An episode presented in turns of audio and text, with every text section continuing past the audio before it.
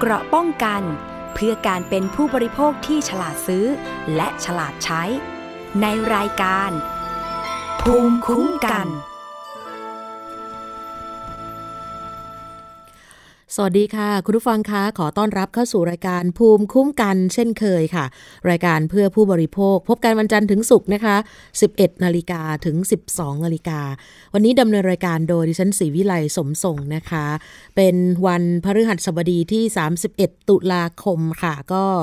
เป็นวันฮาโลวีนนะคะสำหรับในวันนี้หลายท่านก็อาจจะมีกิจกรรมเพื่อความสนุกสนานเนาะก็คือตามแบบอย่าง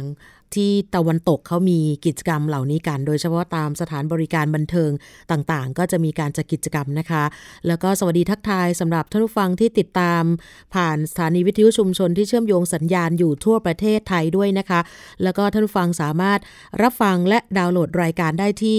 www.thaipbsradio.com แล้วก็แอปพลิเคชัน Thai PBS Radio ด้วย รวมถึง Facebook Thai PBS Radio Fan นะคะ และโทรศัพท์ 02 027902666 ค่ะ เมื่อพูดถึง 31 ธันวาคมของทุกปีอย่างที่บอกนะคะว่าเป็นวันฮาโลวีนนะคะ วันนี้ก็เลยอยากจะเตือนภัยเรื่องแรกก่อนเลยนะคะสำหรับทุกท่านที่จะไปเที่ยวในสถานบันเทิงนะคะ โดยเฉพาะเขาระบุมาเลยค่ะ ที่บริเวณทองหล่อนะคะในกรุงเทพมหานครนะคะ มีเฟซบุ๊กของผู้ชายคนหนึ่ง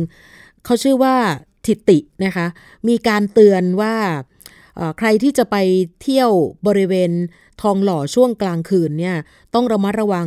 ให้แบบให้หนักเป็นพิเศษเลยนะคะ เพราะว่าเขาบอกว่าตัวเขาเองเนี่ยโดนมาหลายครั้งแล้ว มีค่าเสียหายเกินครึ่งล้านแน่ ๆ ไม่ว่าจะเป็นนาฬิกา กระเป๋า สตางค์มือถือหรือว่าอื่นๆด้วยนะคะ ซึ่ง เขาบอกว่าช่วงนี้ให้ระวังเป็นที่สุดเลยนะคะ เขาระบุชื่อร้านมาด้วย แต่ว่าไม่เอ่ยนามกันแล้วกันนะคะ แต่ว่าอยู่ที่บริเวณซอยทองหล่อถนนสุขุมวิทในกรุงเทพมหานคร ถามว่าทำไมต้องเป็นร้านนี้ด้วย ร้านนี้ไม่ได้มีการทำความผิดอะไรนะคะ แต่ว่าเป็นลักษณะก็คือเป็นแท็กซี่กลุ่มที่จะมาจอดรอตอนดึกๆ หรือว่าร้านเลิกนี่นะคะ เพราะว่าเขาพยายามจงใจรอเพื่อที่จะ ขโมยจริง ๆ เลยค่ะ และล่าสุดเมื่อสัปดาห์ที่ผ่านมาก็บอกว่า มีเพื่อนของคนที่ออกมาเปิดเผยผ่าน Facebook เนี่ยนะคะ เมาแล้วก็หลับ แล้วก็ไปที่ร้านนี้เหมือนกัน ผลก็คือโทรศัพท์ แล้วก็กระเป๋าสตางค์เนี่ยหายไปหมดเกลี้ยงเลยนะคะ เป้าหมายของกลุ่มผู้ไม่หวังดีก็คือ จะพยายามดูคนที่มีอาการเมาแล้วก็สติน้อยมาก แล้วก็ขึ้นรถคนเดียว เพราะฉะนั้นคืนนี้แน่นอนหลายท่านก็อาจจะไปร่วมสนุกสนานนะคะ แล้วก็เป็นวันสิ้นเดือนพอดีด้วยนะคะซึ่งซึ่งบางคนไม่เคยเจอสถานการณ์แบบนี้ แต่ว่าคนที่เขามาเตือนเนี่ยนะเขาบอกว่าต้องเตือนภัยกันเลยสำหรับใครที่อาจจะไปเที่ยวสักครั้งหนึ่งในชีวิตนะคะ แต่ผู้ชายคนนี้ก็บอกว่าเจอมาแล้วสี่ครั้ง คือขึ้นรถแล้วก็เมาก็หลับ โดยที่แท็กซี่เนี่ยพยายามจะขโมยมือถือก่อน จริง ๆ มือถือนี่อยู่ในกระเป๋ากางเกงด้วยนะคะ แล้วก็จะทำทีเป็นว่าปลุกอยู่พักหนึ่งเพื่อแน่ใจว่าไม่ได้สติแล้ว จากนั้นค่อยๆ ปลดทีละชิ้นเท่าที่ทำได้ แล้วก็ล่าสุดเขาบอกว่า มุกเดิมๆ ก็คือเอาโทรศัพท์ไปแอบไว้ใต้เบาะคนขับ ซึ่งว่าถ้าเจ้าของรู้สึกตัวนี่นะคะ ก็จะกลายเป็นว่า เอ้ทำโทรศัพท์หายเองตกพื้นเองหรือเปล่า แต่ว่ามันจะเข้าไปอยู่ในใต้เบาะของคนขับแบบลึกๆเลยนะคะ ซึ่งผู้โดยสารท่านนี้บอกว่าตัวเองเนี่ยเวลาขึ้นแท็กซี่นะคะ หลายท่านก็จะพยายามไม่นั่งฝั่งคนขับ ก็คือให้นั่งตรงกันข้ามเลยนะคะ ทีนี้พอพยายามจะปลุกได้สติเนี่ย จ่ายเงินแล้วก็ลงจากรถไป แต่ว่าตอนที่เปิดประตูรถด้วยประสบการณ์ที่บอกว่าโดนมาหลายครั้งนี่เป็นครั้งที่ 4 แล้ว ก็เลยจะพยายามจับของทุกครั้งที่จะลงจากรถนะคะ ปรากฏว่า อ้าว โทรศัพท์ไม่มีซะแล้วในกระเป๋านี่นะคะ ก็เลยปิดประตูแล้วก็บอกว่าโทรศัพท์หายเปิดประตูต่อนี่นะไม่ใช่ปิดประตู แล้วก็ปรากฏว่าแท็กซี่ก็ทำทีเป็นไม่รู้เรื่อง ก็เลยบอกว่า อะถ้างั้นขอยืมโทรศัพท์หน่อยอจะโทรเข้าเบอร์ของตัวเอง คราวนี้นะคะก็ก็ทำท่า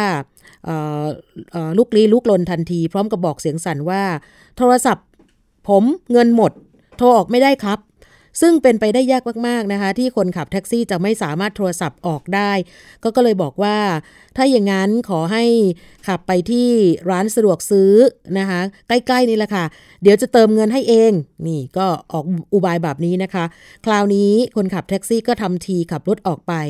นะแต่ระหว่างนั้นเนี่ยก็นึกได้พอดีว่าเคยเจอเหตุการณ์ลักษณะแบบนี้มาแล้ว แล้วก็โทรศัพท์เนี่ยจะอยู่ใต้เบาะคนขับเเจ้าของโทรศัพท์ก็เลย ล้วงดูปรากฏว่าโทรศัพท์ของตัวเองนั้น อยู่ใต้เบาะคนขับแท็กซี่จริง ๆ ด้วยค่ะ คราวนี้ก็เลยเริ่มมีอาการไม่ดี แล้วก็มีปากเสียงกันแบบเน็บๆนิดนึง แต่ว่าคนขับแท็กซี่บอกว่าไม่ไม่ตอบโต้อะไร แถมวนมาส่งที่เดิมแบบฟรี ๆ ด้วยนะคะ เหตุการณ์แบบนี้ แจ้งตำรวจก็ไม่มีหลักฐานที่จะเอาผิดได้ เพราะฉะนั้นก็อยากให้ทุกคนนั้นระมัดระวังตัวเองนะคะ จงระวัง เวลาจะกลับบ้าน หลังจากที่ไปดื่มกินตามสถานบันเทิง หรือว่าจะเป็นผับหรือเป็นที่ไหนก็ตามนะคะ ควรจะมีเพื่อนกลับด้วย หรือถ้าเมาจริง ๆ นะคะ มีอาการดื่มแล้วรู้สึกเมาก็ต้องกลับคนเดียวเนี่ยพยายามอย่ากลับหรือว่าพยายามเรียก แท็กซี่ล่วงหน้าก่อนจะกลับก็ได้นะคะ รอรถมาแล้วจึงจะออกไปขึ้นรถค่ะ แล้วก็ที่สำคัญคือเขาฝากว่าอยากจะให้ตำรวจในพื้นที่ หรือว่าใครที่รู้จักตำรวจในพื้นที่นะคะ ช่วยเป็นประมาณปลอมตัวหน่อย เป็นสายสืบก็ได้ค่ะนะอาจจะเป็นคนที่ทำเป็นดื่ม แล้วก็มีอาการเมา แล้วก็สามารถจะจับ คนกลุ่มนี้ได้นะคะ ซึ่งนี่เป็นสิ่งที่หลายคนอาจจะไม่เคยเจอ แต่คนที่เขาเจอแล้วเนี่ยเขามาเตือนนะคะ ซึ่งบางคนนั้นเนี่ยถ้าเป็นสุภาพสตรีหรือเป็นผู้หญิงนี่นะคะโอ้โหก็จะยิ่งลำบากเลยนะคะ ก็เอาเป็นว่านี่เป็นการเตือนกันสำหรับในวันนี้แน่นอนหลายท่านก็อาจจะอยากจะไปเที่ยวตามสถานบันเทิง ก็อยากให้ทุกคนระมัดระวังตัวเองนะคะ เป็นการเตือนกันนะคะ เพราะว่าบางบางท่านนั้นอาจจะนิ่งนอนใจแล้วก็รู้สึกว่าเออไม่เป็นไรหรอกหน้านานแต่ว่าจริง ๆ แล้วเนี่ยอาจจะมีอันตรายเกิดขึ้นได้นะคะ อีกเรื่องหนึ่งวันนี้ที่จะมาพูดก็คือจากกรณีที่เครือข่ายชุมชน เมืองรักเชียงใหม่ พร้อมกับภาคีเครือข่ายภาคประชาสังคมและประชาชนในจังหวัดเชียงใหม่นะคะเขามีการเคลื่อนไหว คัดค้านการปล่อยโคม ในช่วงเวลากลางคืน โดยเฉพาะใกล้เข้ามาแล้วนะคะสำหรับเทศกาลลอยกระทง รวมถึง เทศกาลส่งท้ายปีเก่าต้อนรับปีใหม่ในเร็วๆนี้นะคะ ซึ่งเห็นว่าเป็นการบิดเบือนวัฒนธรรมประเพณี รวมทั้งเกิดความเสี่ยงที่จะเกิดไฟไหม้ แล้วก็กระทบต่อการขึ้นลงของเครื่องบินด้วย รวมทั้งก่อให้เกิดปัญหาขยะจากซากโคมไฟนะคะ จริงๆ เครือข่ายเนี่ยเขามีการยื่นหนังสือ ไปที่ผู้ว่าราชการจังหวัดเชียงใหม่แล้ว ตั้งแต่ช่วงประมาณเดือนสิงหาคมที่ผ่านมา ว่าขอให้ทบทวนนะคะ ทีนี้หลังจากยื่นหนังสือแล้วก็ส่งผลให้มีการยกเลิกการจัดงาน ปล่อยโคมไฟทำสถิติโลกในช่วงลอยกระทง หรือว่าช่วงยี่เป่งนะคะที่ห้วยตึงเท่า แต่ก็ยังมีอีกหลายงานนะคะที่ยังมีการกำหนดว่าจะจัดงานปล่อยโคมไฟเหมือนเดิมอีกหลายจุดเลย ในจังหวัดเชียงใหม่ ซึ่งขณะนี้กลุ่มที่สนับสนุนด้านการท่องเที่ยวเขาก็มองว่าความเคลื่อนไหวของกลุ่มคัดค้านเป็นการทำลายการท่องเที่ยวและเศรษฐกิจของจังหวัด โดยเฉพาะในส่วนของผู้ประสานงานเครือข่ายชุมชนเมืองรักเชียงใหม่ กลุ่มนี้เป็นกลุ่มที่คัดค้านการปล่อยโคมนะคะ โดยคุณเสาวคนศรีบุญเรืองค่ะผู้ประสานงานบอกว่า หลังจากยื่นหนังสือไปที่ผู้ว่าราชการจังหวัดเชียงใหม่เพื่อคัดค้าน แล้วก็เสนอแนะเกี่ยวกับการปล่อยโคมไฟ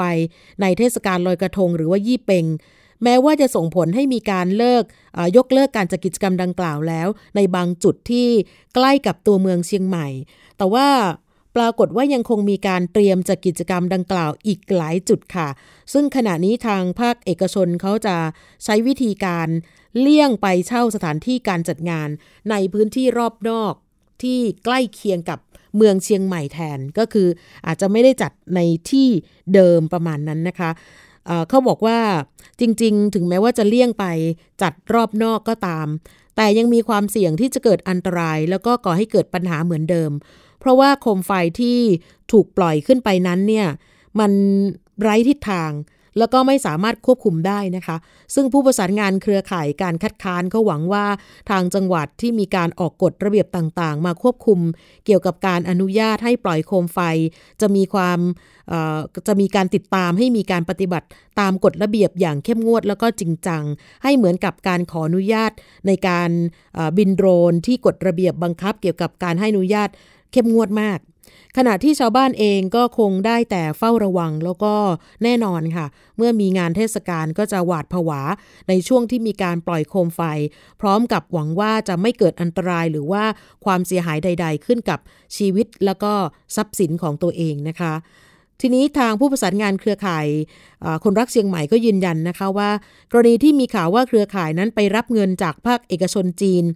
มาขัดขวางการจัดกิจกรรมนี้ของผู้ประกอบการท่องเที่ยว เพื่อทางจีนจัดงานเองนั้นเนี่ยนะคะก็บอกว่าโอ้โห ไม่อยากจะใส่ใจกระแสนี้เลยนะคะ เพราะว่าทางเครือข่ายที่มีการเคลื่อนไหวคัดค้านเรื่องการปล่อยโคมไฟเนี่ยจริง ๆเขาทำกันมาประมาณ 8 ปีแล้ว แล้วก็มีจุดยืนชัดเจนว่า คัดค้านการจัดกิจกรรมทั้งหมด ไม่ว่าใครจะเป็นผู้จัดงานก็ตาม เพราะเห็นว่ามันไม่เหมาะสมแล้วก็จะเป็นอันตรายได้นะคะ ก็เลยเรียกร้องว่าให้หยุดอ้างหรือว่าหยิบยกผลประโยชน์ต่อการท่องเที่ยวและเศรษฐกิจมาเป็นเหตุผลในการจัดกิจกรรมนี้ เพราะว่าต่างทราบกันดีนะคะว่า นั่นเป็นการบิดเบือนวัฒนธรรมประเพณี เพื่อสร้างจุดขายเท่านั้น แล้วก็ผลประโยชน์ก็จะตกอยู่กับคนบางกลุ่มที่ไม่ใช่คนท้องถิ่น แต่ว่าคนท้องถิ่นต้องมารับผลกระทบทางนี้ก็เลยอยากให้มีการจัดประชุมทุกฝ่ายที่เกี่ยวข้องเพื่อวางกติกา แล้วก็มาตรการร่วมกันไม่ให้เกิดปัญหาซ้ำซากทุกปี แล้วก็เป็นความขัดแย้งกันไปตลอดนั่นเองนะคะ ก็หลายหน่วยงานเองก็พยายามที่จะช่วยกัน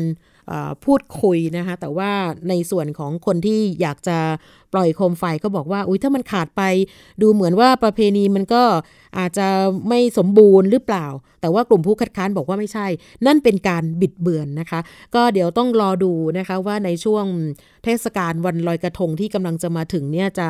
มีหน่วยงานไหนที่จะมีการจัดปล่อยโคมไฟบ้างนะคะ จริงๆก็น่าจะมาคุยกันเนาะระหว่างตัวแทนเครือข่ายผู้คัดค้านกับหน่วยงานทางจังหวัด แล้วก็รวมถึงสถานบันเทิง สถานที่ท่องเที่ยวที่ก็มีเรื่องของโคมไฟเป็นจุดขายก็น่าจะคุยกันได้ หลายครั้งที่ผ่านมาโดยเฉพาะในช่วงปีใหม่เนี่ยเวลาเราไปเชียงใหม่นะคะ ก็มีตามร้านอาหารที่ให้บริการเนี่ยก็จะให้นักท่องเที่ยว หรือว่าผู้มาใช้บริการเนี่ยได้มีการปล่อย โคมไฟ แต่ว่านั้นเป็นเล็กๆนะคะ อาจจะไม่ได้ใหญ่โตมาก แล้วก็อาจจะไม่ได้กระทบหรือว่าอันตราย แต่ว่าถ้าเป็นโคมไฟใหญ่นี่ก็ต้องพิจารณากันอีกครั้งหนึ่งก็แล้วกันนะคะ อีกเรื่องหนึ่งค่ะวันนี้มีเรื่องเยอะที่จะมาเรียนท่านผู้ฟัง โดยเฉพาะเกี่ยวกับเรื่องของการใช้ชีวิตประจำวันนะคะ เพราะว่าบางท่านนั้นเนี่ยอาจจะบน่นแต่ก็ไม่รู้จะทำยังไง อย่างเช่น ช่วงที่ผ่านมามีเสียงบ่นจากผู้โดยสารรถไฟฟ้าว่า ค่าโดยสารมันแพงมาก ไม่สอดคล้องกับค่าครองชีพของออคนรากหญ้าซึ่งแน่นอนสื่อมวลชนเองก็พยายามที่จะนำเสนอข่าวนี้กันมาอย่างต่อเนื่องตลอดนะคะ แต่ว่าดูแล้วก็ไม่ได้เป็นผลสักเท่าไหร่นะคะ เพราะว่าบรรดาหน่วยงานที่เกี่ยวข้องก็ออกมายืนยันว่า ขณะนี้ราคาค่าโดยสารนั้นเหมาะสมแล้ว สุดท้ายก็เงียบกันไป แต่เมื่อไม่นานมานี้นะคะ มีสื่อของทางมาเลเซีย เข้าออกมาเปิดเผยค่ะว่า ค่าโดยสารระบบไฟฟ้ารถระบบไฟฟ้าของประเทศไทย ราคานั้นสูงเกินไป ไม่เอื้อต่อผู้ที่มีรายได้น้อยในชีวิตจริง แม้ว่าขณะนี้จะมีการขยายเส้นทางไปตาม ชานเมืองบ้างแล้ว แต่ก็เชื่อว่าคนจะใช้บริการน้อย เพราะราคาแพง ที่สำคัญยังไม่รวมกับค่ารถเมล์หรือว่ามอเตอร์ไซค์รับจ้าง ก่อนที่จะไปต่อรถไฟฟ้าสถานีที่ใกล้ที่สุดด้วยนะคะ เสียงจากสื่อนอกกลายเป็นเรื่องเป็นราวขึ้นมา เพราะว่าหลายหน่วยงานนั้นได้ออกมาทำการศึกษาอย่างจริงจังนะคะว่า มีราคาแพงเกินจริงหรือเปล่า หนึ่งในนั้นก็คือสถาบันวิจัยเพื่อการพัฒนาประเทศไทย หรือว่า TDRI นะคะ ก็ออกมาชี้ชัดว่า ค่ารถไฟฟ้ากรุงเทพมหานคร แพงกว่าค่ารถไฟฟ้าของกรุงลอนดอนประเทศอังกฤษ และสูงกว่าค่ารถไฟฟ้าของประเทศสิงคโปร์ 15 บาท หรือคิดเป็น 50%สวนทางกับรายได้ของประชากรไทย ก็กลัวว่า ต่อไปนี้ถ้ามีรถไฟฟ้าสายใหม่ ๆ ที่จะเปิดใช้บริการอีกสักประมาณ 3-4 ปีข้างหน้านี่นะคะ ก็จะมีราคามากกว่า 100 บาทต่อเที่ยวได้นะซึ่งขณะนี้ทางผู้อำนวยการวิจัยด้านนโยบายการขนส่งและโลจิสติก ของสถาบันวิจัยเพื่อการพัฒนาประเทศไทย หรือ TDI นะคะ ดรสุเมธองค์กิติกุลบอกว่า จากผลการศึกษาของ TDI เรื่องการเปรียบเทียบ ต้นทุนค่าใช้จ่ายระบบขนส่งสาธารณะ รอบกรุงเทพมหานครและปริมณฑลก็พบข้อมูลนะคะว่า ค่ารถไฟฟ้าในเมืองหลวง เมื่อวัดตามอำนาจดัชนีการซื้อหรือว่า PPP เนี่ยนะคะ พบว่าประเทศไทยอย่างกรุงเทพมหานคร มีราคาค่อนข้างสูง หรือเฉลี่ยราว 28 บาท 30 สตางค์ต่อเที่ยว สูงกว่าค่ารถไฟฟ้าของสิงคโปร์มากกว่า 50%จริง โดยค่ารถไฟฟ้าเฉลี่ยของสิงคโปร์จะอยู่ที่ 13 บาท 3 สตางค์ต่อคนต่อเที่ยว ส่วนฮ่องกงอยู่ที่ 16 บาท 78 สตางค์ต่อคนต่อเที่ยว ขณะที่ข้อสรุปค่าโดยสารต่อเที่ยวการเดินทางของผู้โดยสารก็พบว่า ประเทศไทยเรามีค่าโดยสารระบบราง สูงกว่าประเทศในภูมิภาคเอเชียด้วยกัน รวมถึงพบว่าไทยมีส่วนต่างค่าโดยสารระหว่างรถไฟฟ้ากับค่าโดยสารรถเมย์สูงที่สุดด้วยนะคะ ซึ่งค่าโดยสารรถไฟฟ้าต่อเที่ยวของคนไทยเนี่ยจะอยู่ที่ 67 บาท 4 สตางค์ก็คิดเป็นประมาณ 2.14 ดอลลาร์สหรัฐ ขณะที่ประเทศสิงคโปร์จะอยู่ที่ราว 25 บาท 73 สตางค์คิดเป็น 0.83 ดอลลาร์สหรัฐ และฮ่องกงจะอยู่ที่ 46 บาท 5 สตางค์คิดเป็น 1.5 ดอลลาร์สหรัฐ ถ้าเปรียบเทียบโครงสร้างค่าโดยสารระหว่างรูปแบบการเดินทางก็พบว่า ค่าโดยสารต่อ 1 กิโลเมตรของผู้โดยสารในไทย สูงกว่าประเทศอื่น ๆ แม้กระทั่งลอนดอนในประเทศอังกฤษด้วยนะคะ คือไทยเนี่ยเราจะมีค่าเฉลี่ยอยู่ที่ 14 บาท 8 สตางค์คิดเป็น 0.478 ดอลลาร์สหรัฐ โดยเป็นการคำนวณค่าผ่านดัชนีค่าครองชีพ แล้วก็กำลังซื้อที่ต่างกันแต่ละประเทศแล้วนะคะ ก็พบว่าสูงกว่าสิงคโปร์อยู่ 6 เท่า สูงกว่าฮ่องกง 3 เท่าสำหรับตัวเลขการศึกษานี้พบว่าค่าโดยสารเฉลี่ยต่อ 1 กิโลเมตร ในเมืองลอนดอนอยู่ที่ 12 บาท 4 สตางค์หรือ 0.402 เหรียญสหรัฐ ส่วนสิงคโปร์อยู่ที่ 2 บาท 3 สตางค์หรือ 0.075 เหรียญสหรัฐ และฮ่องกงอยู่ที่ 4 บาท 8 สตางค์หรือ 0.155 เหรียญสหรัฐ ซึ่งขณะนี้ทาง TDRI กำลังอยู่ระหว่างการศึกษาแนวทางปรับปรุงสัญญาสัมปทานค่ารถไฟฟ้าของผู้เดินรถรายเดิม แล้วก็สัญญาเดินรถใหม่ ที่กำลังจะเปิดบริการเพื่อให้มีแนวทางในการควบคุมราคาค่าโดยสาร ให้มีความเป็นธรรม แล้วก็เหมาะสมมากยิ่งขึ้นนะคะ ก็จะนำเสนอต่อรัฐบาลละค่ะ แต่ว่าอย่างไรก็ตามนะคะ ทางดรสุเมธจาก TDI ก็ก็มองว่าในอนาคตเนี่ย การเปิดเดินรถไฟฟ้าสายใหม่ และการเปิดเดินรถช่วงต่อขยายเส้นทางสายเดิมนั้นเนี่ย จะยิ่งส่งผลให้ค่าโดยสารรถไฟฟ้าสูงมากยิ่งขึ้นเรื่อยๆแล้วก็ถ้าหากว่ายังไม่มีการบริหารจัดการ ทั้งเรื่องราคาแล้วก็ค่าแรกเข้า คาดว่าค่ารถไฟฟ้าเฉลี่ยต่อการเดินทางหนึ่งครั้งจะสูงกว่า 100 บาททีเดียว อย่างเช่น การเดินทางช่วง บางใหญ่บางนา หรือว่าการเดินทางจากบางใหญ่เอกมัยเหล่านี้เป็นต้นนะคะ ดังนั้นการเชื่อมต่อรถไฟฟ้าสายต่างๆ นั้นเนี่ยนะคะ ในมุมมองของ TDI ก็แนะนำว่า ผู้ที่มีอำนาจเนี่ยควรจะต้องไม่ทำให้ค่าโดยสารบานปลาย เพราะว่าประชาชนอาจจะไม่สามารถรับภาระตรงนี้ได้นะคะ เพราะว่าจากผลการศึกษาของ TDI ก็พบว่ากลุ่มผู้มีรายได้น้อย มีความสามารถจ่ายค่าโดยสารรถไฟฟ้าได้ เพียงแค่ 11 บาท 69 สตางค์ต่อคนต่อเที่ยวเท่านั้น ซึ่งต่ำกว่าค่าโดยสารเฉลี่ยจะอยู่ที่ 28 บาท 30 สตางค์คือมากกว่า 1 เท่าอะค่ะ แล้วก็ขณะนี้กลุ่มผู้มีรายได้ปานกลาง พบว่ามีความสามารถในการจ่ายค่ารถไฟฟ้าได้อยู่ที่ 20 บาท 33 สตางค์ต่อคนต่อเที่ยว คือถ้าดูในต่างประเทศเนี่ยเขาจะมีการ ควบคุมราคาค่าโดยสาร โดยการนำเส้นที่เขาเรียกว่าเป็นไข่แดงกลางเมือง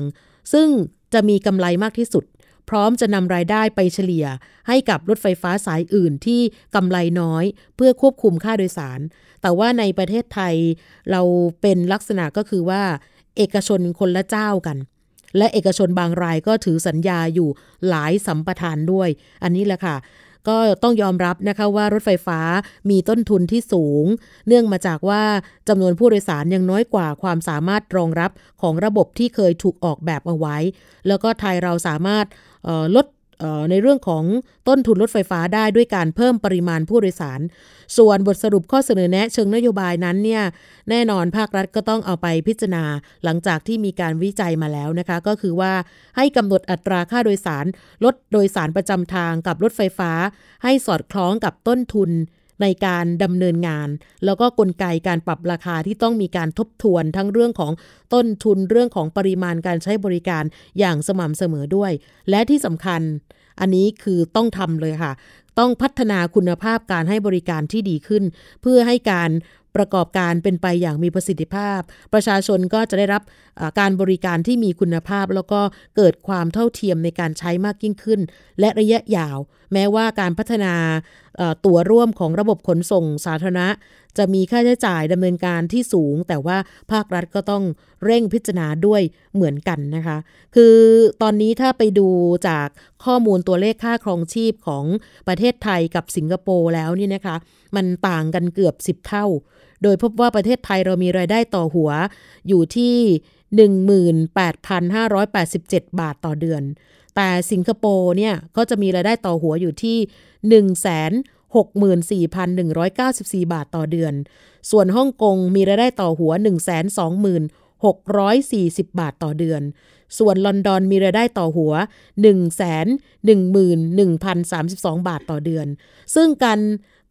จัดอันดับค่าครองชีพของโลกนั้น ลอนดอนอยู่ที่อันดับ 26 ฮ่องกงอยู่ที่อันดับ 40 สิงคโปร์อันดับ 105 และกรุงเทพอันดับ 216 ของโลก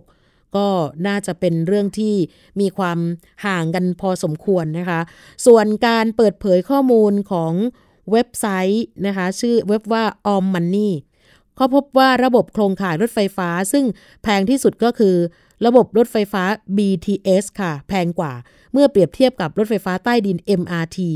แล้วก็รถไฟฟ้า Airport Link ของการรถไฟ โดยเทียบจาก BTS สถานีสาราแดงถึงอโศก ราคาจะอยู่ที่ 37 บาท กับ MRT สถานีสีลมถึงสุขุมวิทจ่ายแค่ 23 บาทเท่านั้น ซึ่งมีราคาแตกต่างกันถึง 14 บาทเลยนะคะ หรือว่าต่อให้เทียบกันในราคาสูงสุดจาก BTS สาราแดง ไป BTS หมอชิด 44 บาท กับ MRT สีลมไป MRT สวนจตุจักรแค่ 42 บาท ก็คือว่า MRT ยังถูกกว่าอยู่ดีนะคะอย่างไรก็ตามนะคะ รถไฟฟ้า BTS นั้นยังมีส่วนต่อขยายไปชานเมือง ซึ่งก็อาจทำให้ค่าเดินทางสูงสุดถึง 59 บาท และอาจจะมากกว่า 100 บาท ถ้าหากต้องการเดินทางจากเขตชานเมืองช่วงบางใหญ่บางนา หรือบางใหญ่บางว่า แล้วก็รถไฟฟ้าสายสีเขียวของ BTS นั้น ยังไม่มีการยกเว้นค่าแรกเข้า เหมือนกับการเชื่อมรถไฟฟ้าใต้ดิน MRT กับรถไฟฟ้าสายสีม่วงของรอฟอร์มอก็มีการเปรียบเทียบกันได้เห็นเห็นเลยนะคะ เอาเป็นว่ากรณีนี้นะคะ มีเสียงวิพากษ์วิจารณ์กัน แต่ว่าในส่วนของรัฐมนตรีที่ดูแลในส่วนของคมนาคมอยู่นี่นะคะ ก็ก็ยอมรับนะคะว่าอาจจะ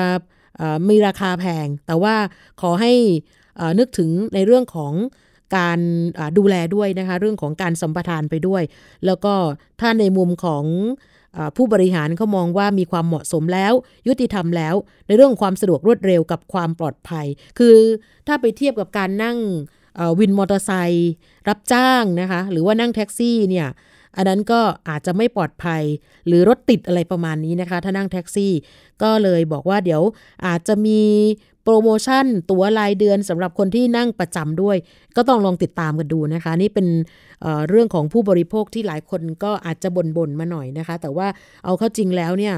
มันก็จำเป็นนะคะ ก็คือจำเป็นต้องโดยสารสำหรับในส่วนของคนที่ใช้บริการอยู่นะคะ พูดถึงเรื่องรถมาถึงเรื่องของน้ำมันกันบ้างค่ะ เพราะว่าจากข้อมูลของกระทรวงพลังงานเนี่ยเขาระบุว่าชัดเจนเลยว่า แหล่งที่มาของฝุ่นพิษ PM 2.5 มันมาจากท่อไอเสีย โดยเฉพาะไอเสียของน้ำมันดีเซลสูงถึง 26%แน่นอนเป็นปัญหาต่อสุขภาพและสิ่งแวดล้อม แล้วก็กระทบต่ออายุไขของประชากรด้วยนะคะ ในระดับสูงสุด นั่นคือเป็นตัวการก่อให้เกิดโรคปอดอุดกั้นเรื้อรัง โรคหลอดเลือดในสมอง โรคหัวใจขาดเลือด โรคติดเชื้อเฉียบพลันในระบบหายใจส่วนล่าง และโรคมะเร็งปอดเป็นต้นค่ะ คือยิ่งการจราจรติดขัดมากเท่าไหร่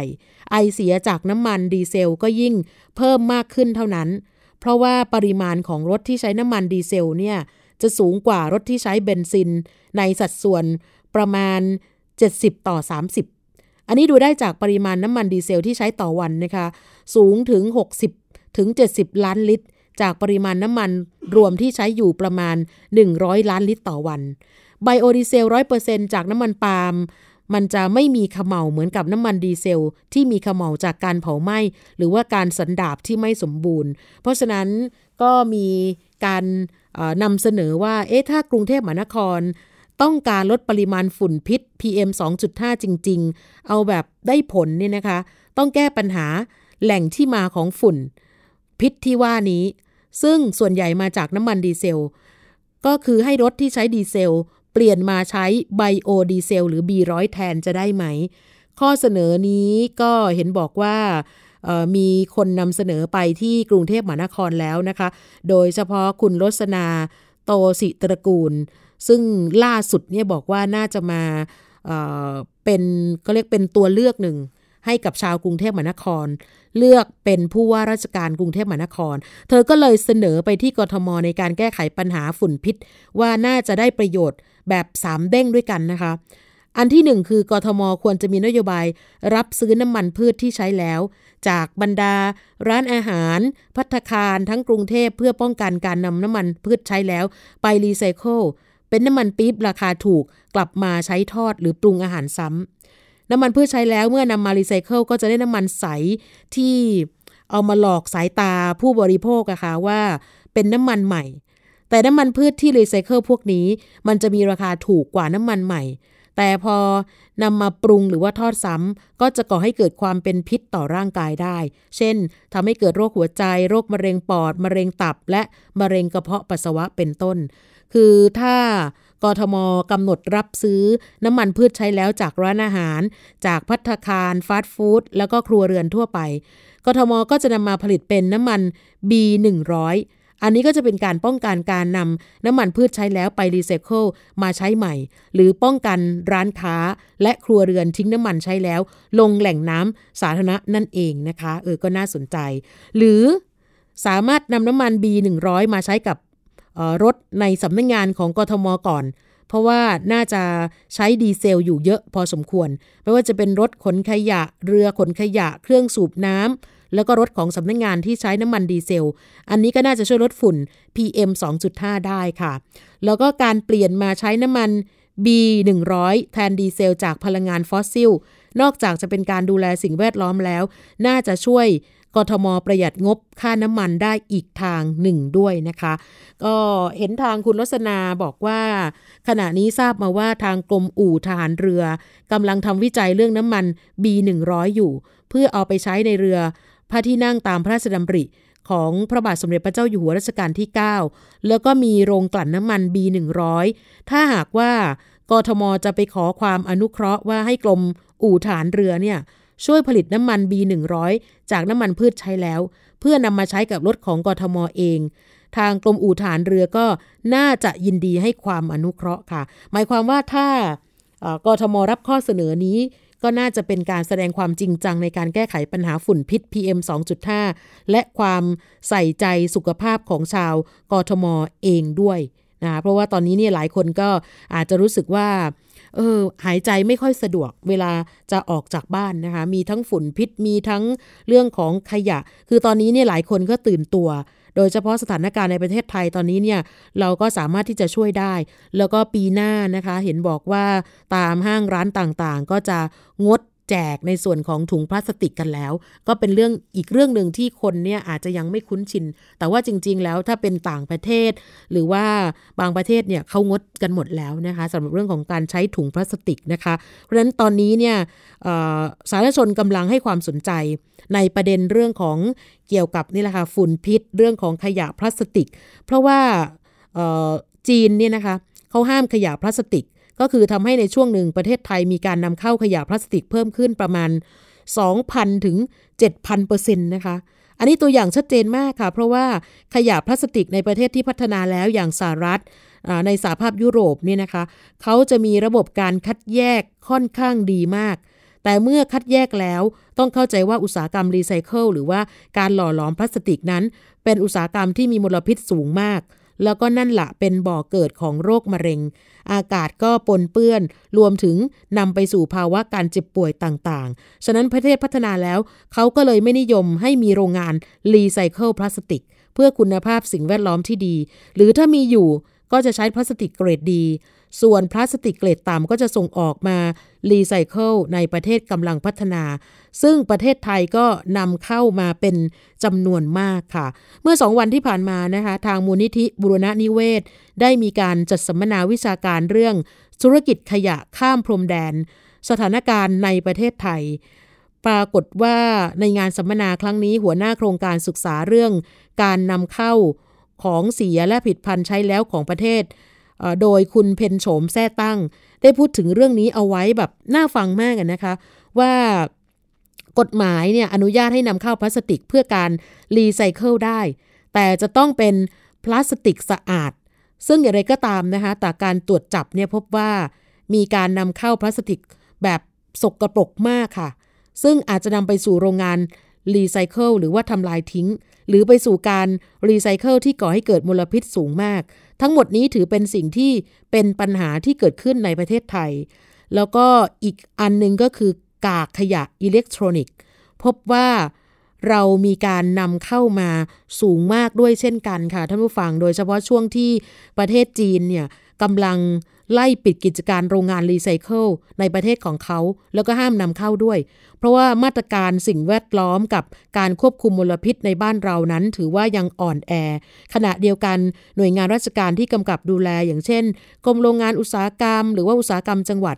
ยังไม่มีการตรวจจับแบบเข้มงวด ก็จะสังเกตเห็นได้ว่า ให้ใบอนุญาตไปแล้ว แต่เจ้าหน้าที่นั้นขาดการติดตามว่า ปฏิบัติถูกต้องตามกฎหมายหรือเปล่า อย่างเช่นโรงงานบางแห่งเนี่ยนะคะ ไม่มีการแจ้งก่อนจะเริ่มประกอบกิจการด้วยซ้ำอันนี้ถือว่าเป็นการทำผิดกฎหมาย โดยไม่มีการตรวจสอบและเอาผิดกับโรงงานเหล่านี้ได้เลย รวมถึงยังมีกรณีที่มีการเอาผิดแต่ว่าบทลงโทษต่ำมาก ฉะนั้นถ้าหากว่ามีการเปรียบเทียบรายได้มหาศาล ไม่ว่าจะทางตรงหรือทางอ้อมของอุตสาหกรรมรีไซเคิลผู้ประกอบการนั้นยินดีจะจ่ายค่าปรับ และที่สำคัญนะคะ หลายกรณีจะพบด้วยว่า แม้กระทั่งค่าปรับยังมีการลดหย่อนให้ด้วย จึงไม่ส่งผลให้ผู้ประกอบการ หรือผู้ทำผิดกฎหมายเกรงกลัว หรือว่าระมัดระวังในการประกอบกิจการนั่นเองนะคะ เอาเป็นว่าถ้าประเทศไทยยึดแบบอย่าง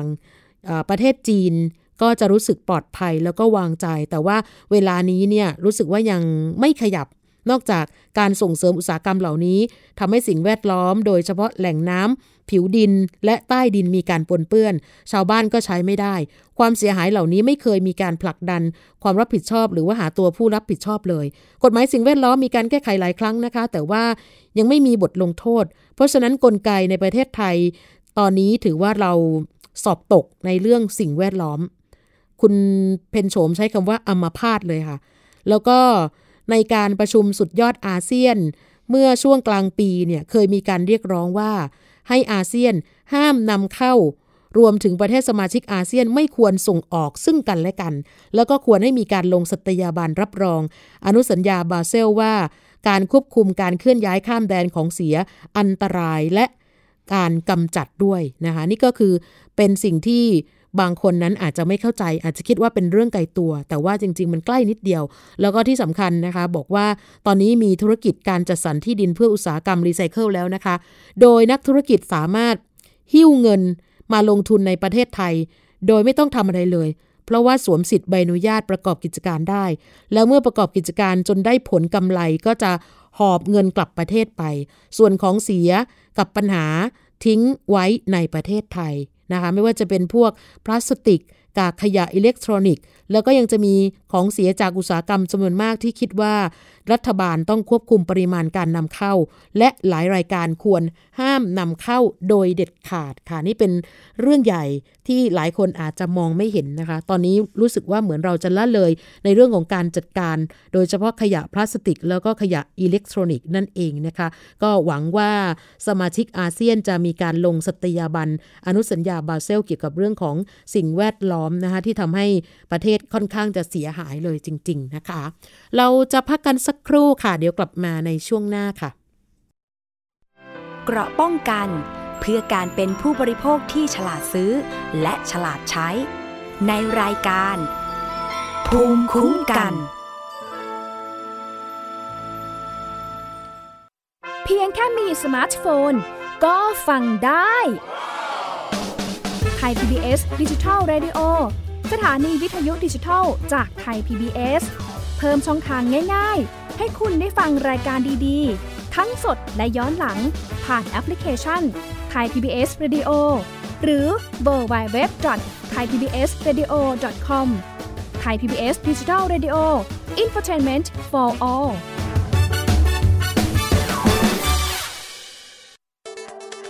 อัปเดตสถานการณ์รอบโลก ประเทศจีนนี่เราทราบกันดีนะคะว่าเป็นประเทศที่จะมีปัญหาเรื่องความสมดุลของประชากร คนที่ได้รับความสนใจจากวิกฤตในครั้งนี้ก็คือนายกรัฐมนตรีนิวซีแลนด์ เรื่องราวสีสันจากต่างแดน ก็มีช่อง YouTube เป็นของตัวเองใช้ชื่อว่าครัวคุณยาย โรงพยาบาลเพื่อดูแล ช้างเหล่านี้ที่เมืองมัทุราค่ะที่รัฐอุตตรประเทศ จะมีภารกิจก็คือส่งนักบินอวกาศผู้หญิงล้วนอืมๆออกค่ะไปทำภารกิจ หน้าต่างโลก โดยทีมข่าวต่างประเทศไทย PBS ทุกวันจันทร์ถึงศุกร์ 12 นาฬิกา ทางไทย PBS ดิจิทัล Radio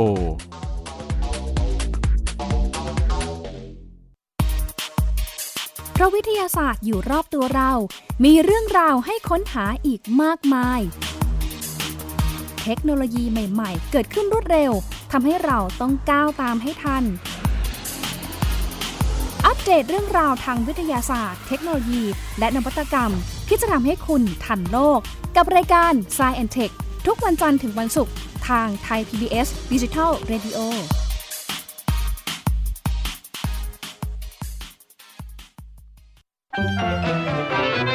สบัดจินตนาการ สนุกกับเสียง เสริมสร้างความรู้ในรายการ เสียงสนุก ทุกวันจันทร์ถึงวันศุกร์เวลา 16 นาฬิกาถึง 17 นาฬิกา ทางไทย PPS ดิจิตอล Radio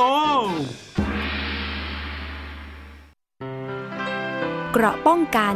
เพื่อการเป็นผู้บริโภคที่ฉลาดซื้อ และฉลาดใช้ ในรายการ ภูมิคุ้มกัน กลับมาช่วงนี้ภูมิคุ้มกันนะคะ มีการเตือนมาจากกองปราบปรามนะคะสำหรับช่วงนี้ก็ได้ยินเรื่องของธุรกิจแชร์ลูกโซ่ กลโกงที่ทุกคนต้องระวังนะคะ เพราะว่าแน่นอนการลงทุนครั้งแรกเนี่ยอาจจะได้กำไรก็จริง แต่ว่าการลงทุนครั้งต่อไปเนี่ยเนี่ยนะคะโดนโกงแน่นอน โดยล่าสุดนั้น Facebook ของกองปราบปรามนะคะ มีการโพสต์เตือนธุรกิจแชร์ลูกโซ่นะคะ ที่ระบุว่า ธุรกิจนี้ให้ผลตอบแทนสูงได้เงินกลับมาเร็ว ลงทุนครั้งแรกได้กำไร แต่ลงทุนครั้งต่อไป โดนโกงแน่นอน ปัจจุบัน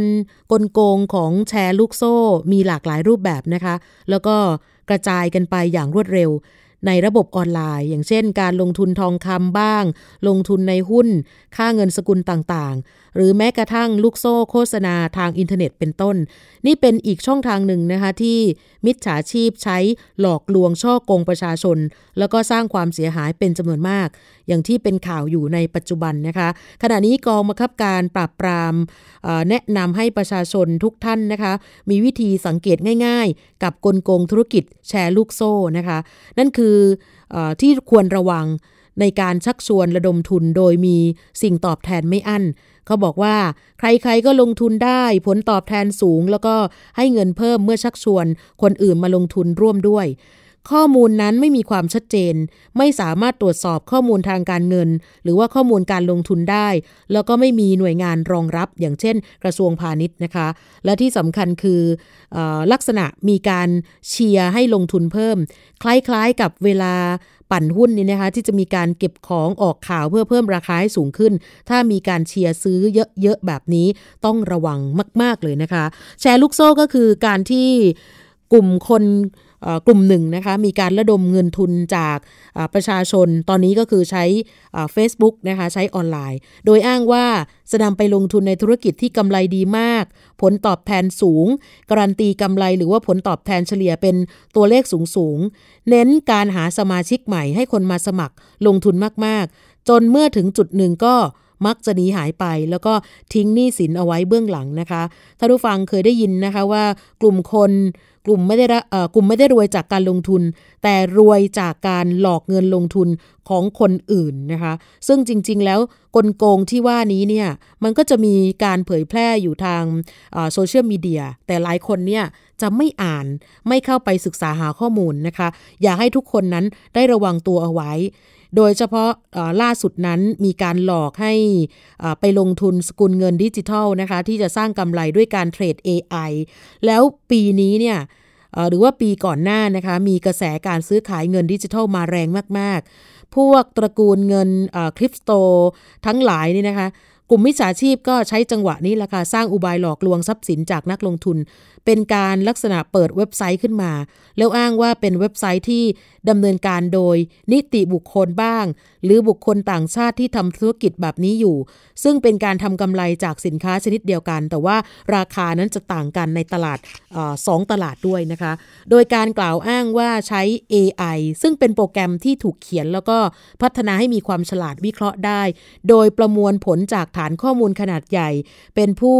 ดำเนินการให้ แล้วก็ไอ้เจ้า AI เนี่ยถูกออกแบบมาให้ทำการเทรด ให้ได้กำไรเท่านั้น เรียกว่าการเทรดด้วย AI ทั้งหมดนี้ขณะนี้ทาง DSI ก็มีการออกหมายข่าวแจ้งเตือนอยู่เสมอนะคะว่าการลงทุนแบบนี้เป็นการชักชวนที่มีลักษณะเป็นแชร์ลูกโซ่เหมือนกัน ก็อยากให้ทุกคนระมัดระวังนะคะ ขณะนี้ทางกรตมีการประกาศอนุญาต ให้สกุลเงินดิจิทัลที่ซื้อขายได้เนี่ยจริง ๆ มีแค่ประมาณ 7 สกุลเท่านั้น แล้วก็ก่อนหน้านี้กรตก็ประกาศรายชื่อ บริษัทที่ได้รับอนุญาต ประกอบธุรกิจสินทรัพย์ดิจิทัลนะคะ รู้สึกว่าจะมีไม่กี่บริษัทประมาณ 3-4 บริษัทเท่านั้นนะคะ ใครที่สนใจเข้าไปค้นหาข้อมูลนะคะ ในเว็บไซต์ของกรตได้ว่า ใครเป็นผู้ได้รับอนุญาต เป็นศูนย์ซื้อขายสินทรัพย์ดิจิทัล มีบริษัทอะไรบ้าง หรือใครผู้ได้รับอนุญาตให้เป็นนายหน้าและผู้ค้านะคะ นี่ก็เป็นอีกอันหนึ่งเพราะว่าบางคนนั้นเนี่ยถูกหลอกโดยไม่รู้ตัว แล้วก็อีกอย่างหนึ่งเรื่องของการหลอกระดมทุนลงทุน forex นะคะ อย่างเมื่อช่วงต้นปีเนี่ย ที่บอกว่ามีการเทรดหุ้นหลอกระดมทุนผ่านเว็บไซต์ การันตีผลตอบแทนสูงมาก แต่ว่าสุดท้ายก็หนีไปนะคะ นี่เป็นการกระทำความผิดที่หลายคนกว่าจะรู้ตัวเนี่ยนะคะ ก็สูญเสียทรัพย์สินไปค่อนข้างเยอะแล้วนะคะ ก็อยากให้ค้นหาข้อมูลนะคะ ในเว็บไซต์ค่อนข้างเยอะเลยนะคะ ในเว็บกรตก็ได้ หรือว่าเว็บไซต์ของ ommoney.com นะคะ ค่ะ แล้วก็ช่วงนี้ไปที่ช่วงคิดก่อนเชื่อกับดรแก้วกังสดานอัมภัยนะคะ อาจารย์จะมาพูดถึงยาดองคางคกว่ามันอันตรายที่ตัวคางคกหรือเหล้าที่ดองกันแน่ เชิญค่ะ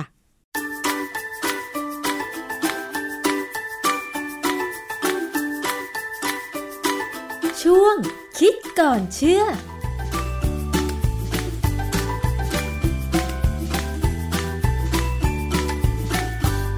ติดตามช่วงคิดก่อนเชื่อกันกับ ดรแก้วกังสดานนภัย นักพิษวิทยากับดิฉันชนะทิพไพรพงศ์นะคะ ในรายการภูมิคุ้มกันค่ะ วันนี้ค่ะ เราจะมา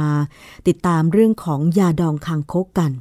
เมื่อไม่นานมานี้นะคะ มีข่าวว่ามีผู้ดื่มยาดองสูตรคางคกแล้วเสียชีวิต ที่จังหวัดแห่งหนึ่งนะคะ แต่ปรากฏ หลังจากที่แพทย์ได้ทำการตรวจแล้วก็ยืนยันว่า ยาดองสูตรพิเศษไม่ใช่พิษจากคางคก แต่เกิดจากพิษของเมทานอลซึ่งเป็นแอลกอฮอล์สำหรับอุตสาหกรรม พิษคางคกกับเมทานอลเนี่ยมาเกี่ยวข้องกันได้อย่างไร แล้วทำไมมันไปอยู่ในยาดองนะคะ วันนี้เราจะมาสอบถามกับอาจารย์แก้วค่ะ อาจารย์คะ ครับผมว่าข่าวเรื่องนี้มันประหลาดนะค่ะ คือดูจากข่าวเนี่ยเรายังสรุปไม่ได้ และเขาคงไม่สรุป เพราะว่าคุณหมอเนี่ย ออกมาพูดว่าประมาณว่ามันน่าจะเป็นเมทานอลค่ะแต่ไม่ได้ยืนยันว่าใช่หรือไม่ใช่และข่าวก็ไม่มีอีกแล้วนะอือฮึข่าวจบไปแล้วค่ะอาจจะเป็นเพราะว่าคนที่เขาตายเนี่ยเขาไม่ได้เป็นคนที่สำคัญของสังคมมั้งหรืออีกอย่างหนึ่งก็อาจจะคิดว่ามันยังไม่มีความคืบหน้าก็เลยยังไม่เป็นข่าว เพราะว่าเห็นบอกว่าก็ตามจับคนที่เป็นเจ้าของสูตรยาดองคางคกคนนั้น แต่คาดว่าน่าจะยังจับไม่ได้มั้งคะอาจารย์ คงจับยากแหละ เพราะไม่รู้จะจับมาทำไม มันก็มีประเด็นค่ะว่ายาดองเนี่ย เราก็เคยได้ยินได้ฟังได้เห็นกันมานานละว่ามันเป็นภูมิปัญญาไทยบ้างอะไรบ้าง ซึ่งที่ผ่านมาเนี่ย มันก็มียาดองหลายสูตร ยาดองสมุนไพร หรือว่ายาดองถ้าเป็นประเภทสัตว์ ก็อย่างเช่น ยาดองตะขาบ ยาดอง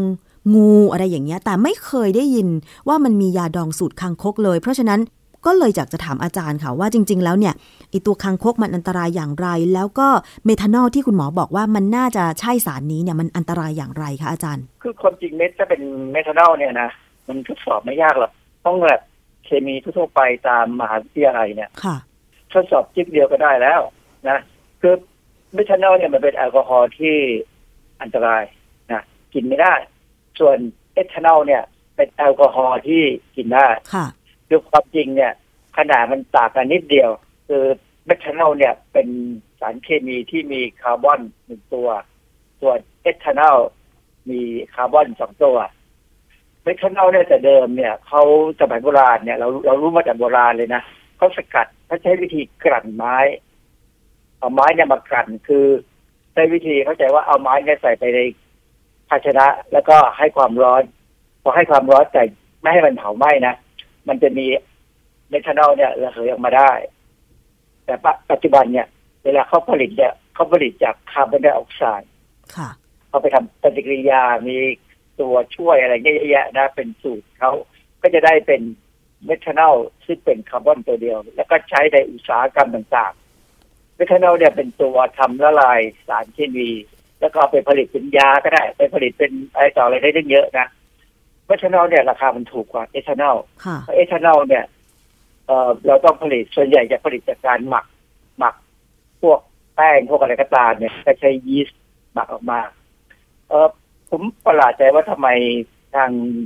ไอ้เจ้าหน้าที่ที่เขาดูแลเรื่องเนี่ยเขาถึงไม่สั่งตรวจหรือเจาะเอาเลือดก็ได้นะไปวิเคราะห์ดูว่ามีเมทานอลหรือเอทานอลหรืออะไรให้มันชัดเจน แต่ว่าที่บอกแล้วว่า เออเขาอยากให้เรื่องมันคงจบจบไปนะก็คงไม่ทำต่อ ส่วน เจ้าตัวคางคกความจริงผมดูอาการดูอะไรแล้วเนี่ยผมว่าเขามีปัญหาจากคางคกมากกว่านะค่ะไม่น่าจะเป็นไอ้เจ้าเมทานอลหรือเปล่าเลย พิษคางคกมันคืออะไรทำไมมัน ถ้าสมมติว่ามันถูกเอาไปดองยาดองหรือว่าคนกินเข้าไปแล้วทำให้อันตรายถึงชีวิตได้อะค่ะ คือกบกับคางคกเนี่ย มันคล้ายกัน มันอยู่ในในกลุ่มเดียวกัน แต่กบเนี่ยผิวมันค่อนข้างจะเรียบนะแต่กบบ้านผมเนี่ยผิวขรุขระเหมือนกันละ มันไม่ได้เรียบเหมือนกับสมัยเด็กๆที่ผมเคยเห็นนะค่ะเข้าใจว่ากบมันไปผสมกับกบต่างประเทศที่มีคนนำเข้ามาเลี้ยงค่ะกบฝรั่งเนี่ย มันขรุขระผิวขรุขระพอสมควรส่วนคางคกเนี่ย มันขรุขระมากเลย มันชื่อคางคกเนี่ยผมจำได้ว่ามีคนเล่าว่ามันเป็นเพราะว่ามันชอบ มันมีพิษอะ มันมีพิษที่ผิวมันนะอันหนึ่งแล้วมันก็มีพิษที่มันสามารถพ่นได้ แล้วก็มันเวลาหมาเนี่ย หรือแม่ได้ไปไปไปรบกวนมันเนี่ยเขาเรียกว่าคางคกหรือคางโขกมันโขกเอาเอาตัวเข้าไปโขกแล้วก็ปล่อยพิษออกมาค่ะหมาเนี่ยตาบอดเลยก็ได้บางครั้งนะฮะคางคกเนี่ยก็คือผมเข้าใจว่าที่มีคนเอาไปกินเนี่ย เพราะว่ามันมีสูตรยาแผนโบราณอือฮึซึ่งเข้าใจว่าเป็นยาจีนนะค่ะเขาใช้คังคงคังคกเนี่ยเอามาเข้าถือเป็นอะไรแปลกๆคือจริง ๆ แล้วในเรื่องของยาเนี่ย ไม่ว่าจะเป็นยาแผนโบราณ หรือยาปัจจุบันก็ตามเนี่ยนะ ตัวยาบางตัวเนี่ยเป็นสารพิษค่ะนะเพียงแต่เราใช้ให้ถูกขนาดอ๋อมันจะเป็นประโยชน์ค่ะอย่างเออชวนชมอะดอกชวนชมค่ะหรอกไหมนึกออกค่ะนั่นนะยามันเป็นพิษนะค่ะ พิษมากๆเลย จนตายได้ แต่ว่าถ้าใช้ในปริมาณน้อยเนี่ย มันจะเป็นสารที่กระตุ้นการเต้นของหัวใจสำหรับคนที่บางคนหัวใจอ่อนเนี่ยใจเตรียมคือเขามีปัญหาหัวใจเต้นไม่แรงเนี่ยอ๋อเขาใช้สารพิษที่อยู่ในชนชมเนี่ย เอาไป แต่ว่าใช้ทำให้บริสุทธิ์นะแต่ว่าถ้าเป็นคนโบราณเนี่ย ใช้ลักษณะของสมุนไพรเนี่ยก็ใช้อย่างนั้นเลยค่ะถ้าใช้เป็นนะถ้าใช้ไม่เป็นก็ก็ตายนี่แหละนะอ๋อเพราะฉะนั้นทางคกก็เหมือนกันแหละ ถ้าใช้ถูกเนี่ย มันก็ควรจะเป็นยารักษาอะไรบางอย่างค่ะซึ่งเพอเออเนี่ยพวกยาสมุนไพรเนี่ย มันไม่ค่อยมีการทำวิจัยที่แบบ เป็นเรื่องเป็นราวเหมือนกับยาแผนปัจจุบันค่ะ คือทำแล้ว ได้ผลในคนคนหนึ่งแต่บางครั้งอาจจะไม่ได้ผลในอีกคนหนึ่งค่ะ มันเป็นเรื่องที่ค่อนข้างเฉพาะตัวของแต่ละคน เพราะฉะนั้นเนี่ย ผมที่ผมดูอย่างการที่เขาพูดเรื่องของสมุนไพรก็จริงถ้าเราบอกว่าสมุนไพรสมุนไพรเนี่ยมันมันรวมถึงพวกสิ่งมีชีวิตด้วยนะค่ะไม่ใช่เฉพาะต้นไม้นะสมุนไพรอาจจะรวมถึงแร่ถึงดิน ถึงสัตว์ถึงอะไรก็ได้ที่มาจาก ธรรมชาติอ๋อที่ค่ะเอามาใช้เป็นยาได้ งั้นแสดงว่าอย่างความเชื่อเรื่องว่ายาดอง ตะขาบ ยาดอง งูเห่าอะไรอย่างเงี้ยคือ มันก็เป็นความเชื่อเรื่องการนำเอาสิ่งมีชีวิตที่ถือว่าเป็นสมุนไพร มาใช้ในการเข้ายาแล้วก็บำรุงร่างกายอย่างเงี้ยเหรอคะอาจารย์แก้ว มันมันเคยมีการวิจัยพวกนี้แต่ไม่ไม่มากแล้วก็เราไม่ได้ทำจริงจังแต่ว่าบางครั้งเนี่ยคือในโบราณเนี่ย ไม่มียาแผนปัจจุบันค่ะก็ต้องหาสิ่งที่มาจากธรรมชาติเป็นนู่นอย่างนี้มาค่ะเคยรู้จักคำว่ายาดำไหมเคยได้ยินค่ะอาจารย์ ที่เขาบอกว่าแทรกเป็นยาดำค่ะใช่ไหมคือยาดำเนี่ย จริง ๆ มันก็ได้มาจากว่านหางจระเข้คือคือว่านหางจระเข้เนี่ยถ้าเวลาใบใหญ่ ๆ นะอบอุ่นนะเอ่อตัววุ้นข้างในเนี่ย เขาเอามากินใช่ไหมค่ะเอามาทำเป็นอะไรต่ออะไรเป็นขนมน้ำว่านหางจระเข้เคยกินเหมือนกันค่ะอาจารย์ใช่พวกพวกนี้มันมันจะมีไอไอตัววุ้นเนี่ยมันจะช่วยเกี่ยวกับการขับถ่ายค่ะนะแต่ว่าต้องทำเป็น ถ้าตอนเวลาจะทำเนี่ยเขาจะขูดเอาตัวเปลือกมันออกค่ะเพราะเปลือกมันมีสารพิษมันมีสารที่ถ้าบอกว่าเป็นสารพิษมันก็เป็นสารพิษแหละนะแต่เปลือกมันเนี่ยถ้าคนโบราณเนี่ยเขาเอามันไปเคี่ยวจนมันดำ อันนี้เขาเรียกว่าตรงเนี้ยคือยาดำค่ะไอ้ไอ้เจ้ายาดำเนี่ยที่เขาบอกแทรกเป็นยาดำเนี่ย ก็เพราะว่ายาโบราณบางอย่างเนี่ย กินเข้าไปแล้ว อาจจะท้องผูกค่ะ แต่เจ้ายาดำเนี่ย มันมี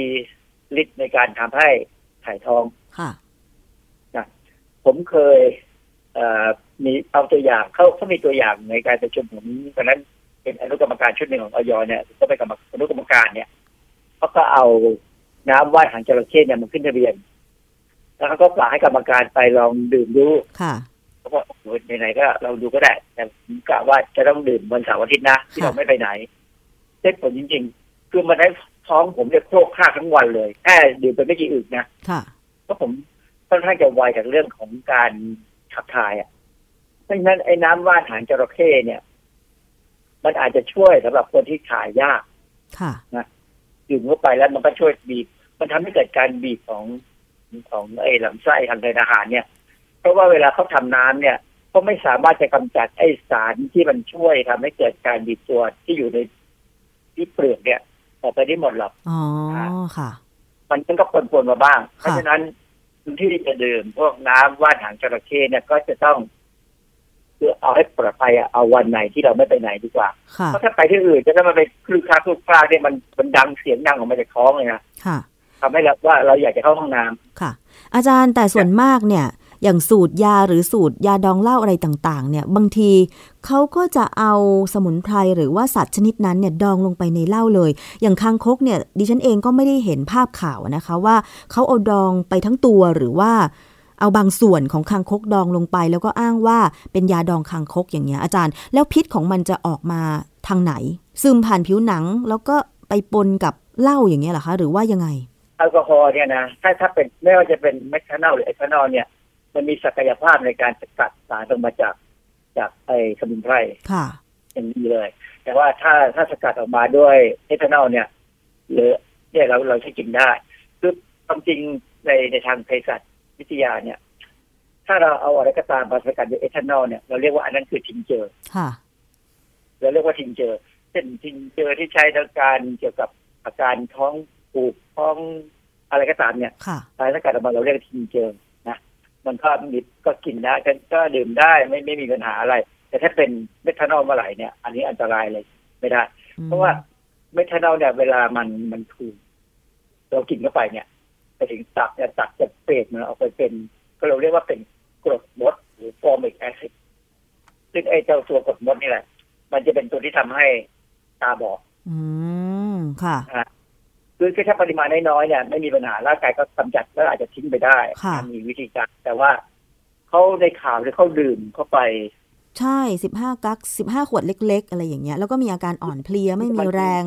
เดินแล้วล้มอะไรอย่างเงี้ย คือถ้ามันถึงขนาดเนี้ยมันก็ปวดแล้วล่ะคือร่างกายเนี่ยมันด้วยธรรมชาติเนี่ยสารที่เป็นพวกแอลกอฮอล์ทั้งหมดเนี่ยนะมันจะไปกดระบบประสาทในสมองทำให้คนได้เอ่อดูแลตัวเองไม่ค่อยได้ค่ะที่พอมากไปมันก็ถึงจะตายได้อะคือคนไทยเนี่ย มีความจะเรียกว่าเป็นช่างคิดหรือเปล่าก็ไม่รู้นะอย่างพวกเรื่องเล่าต่างๆเนี่ยบางบางเจ้าเนี่ยเล่าเถื่อนเนี่ยเขามีความรู้สึกว่าทำยังไงจะให้คน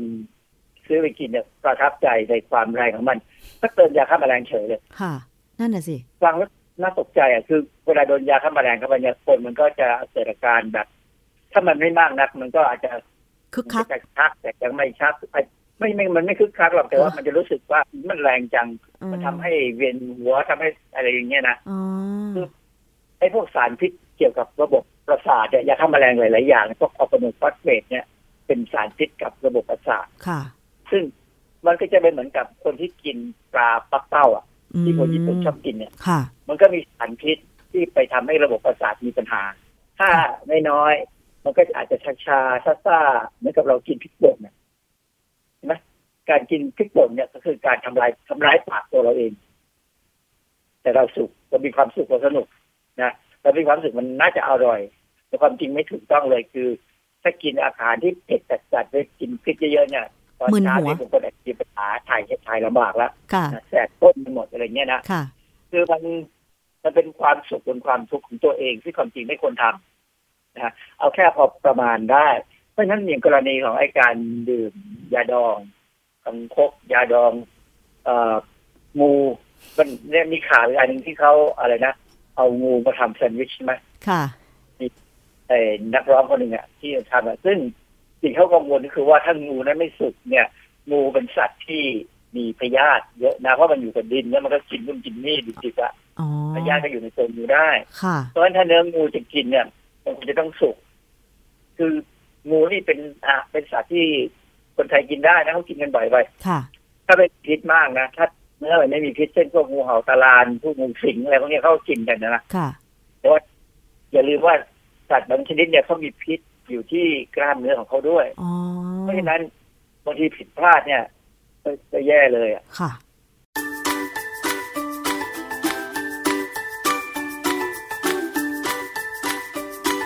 ช่วงคิดก่อนเชื่อ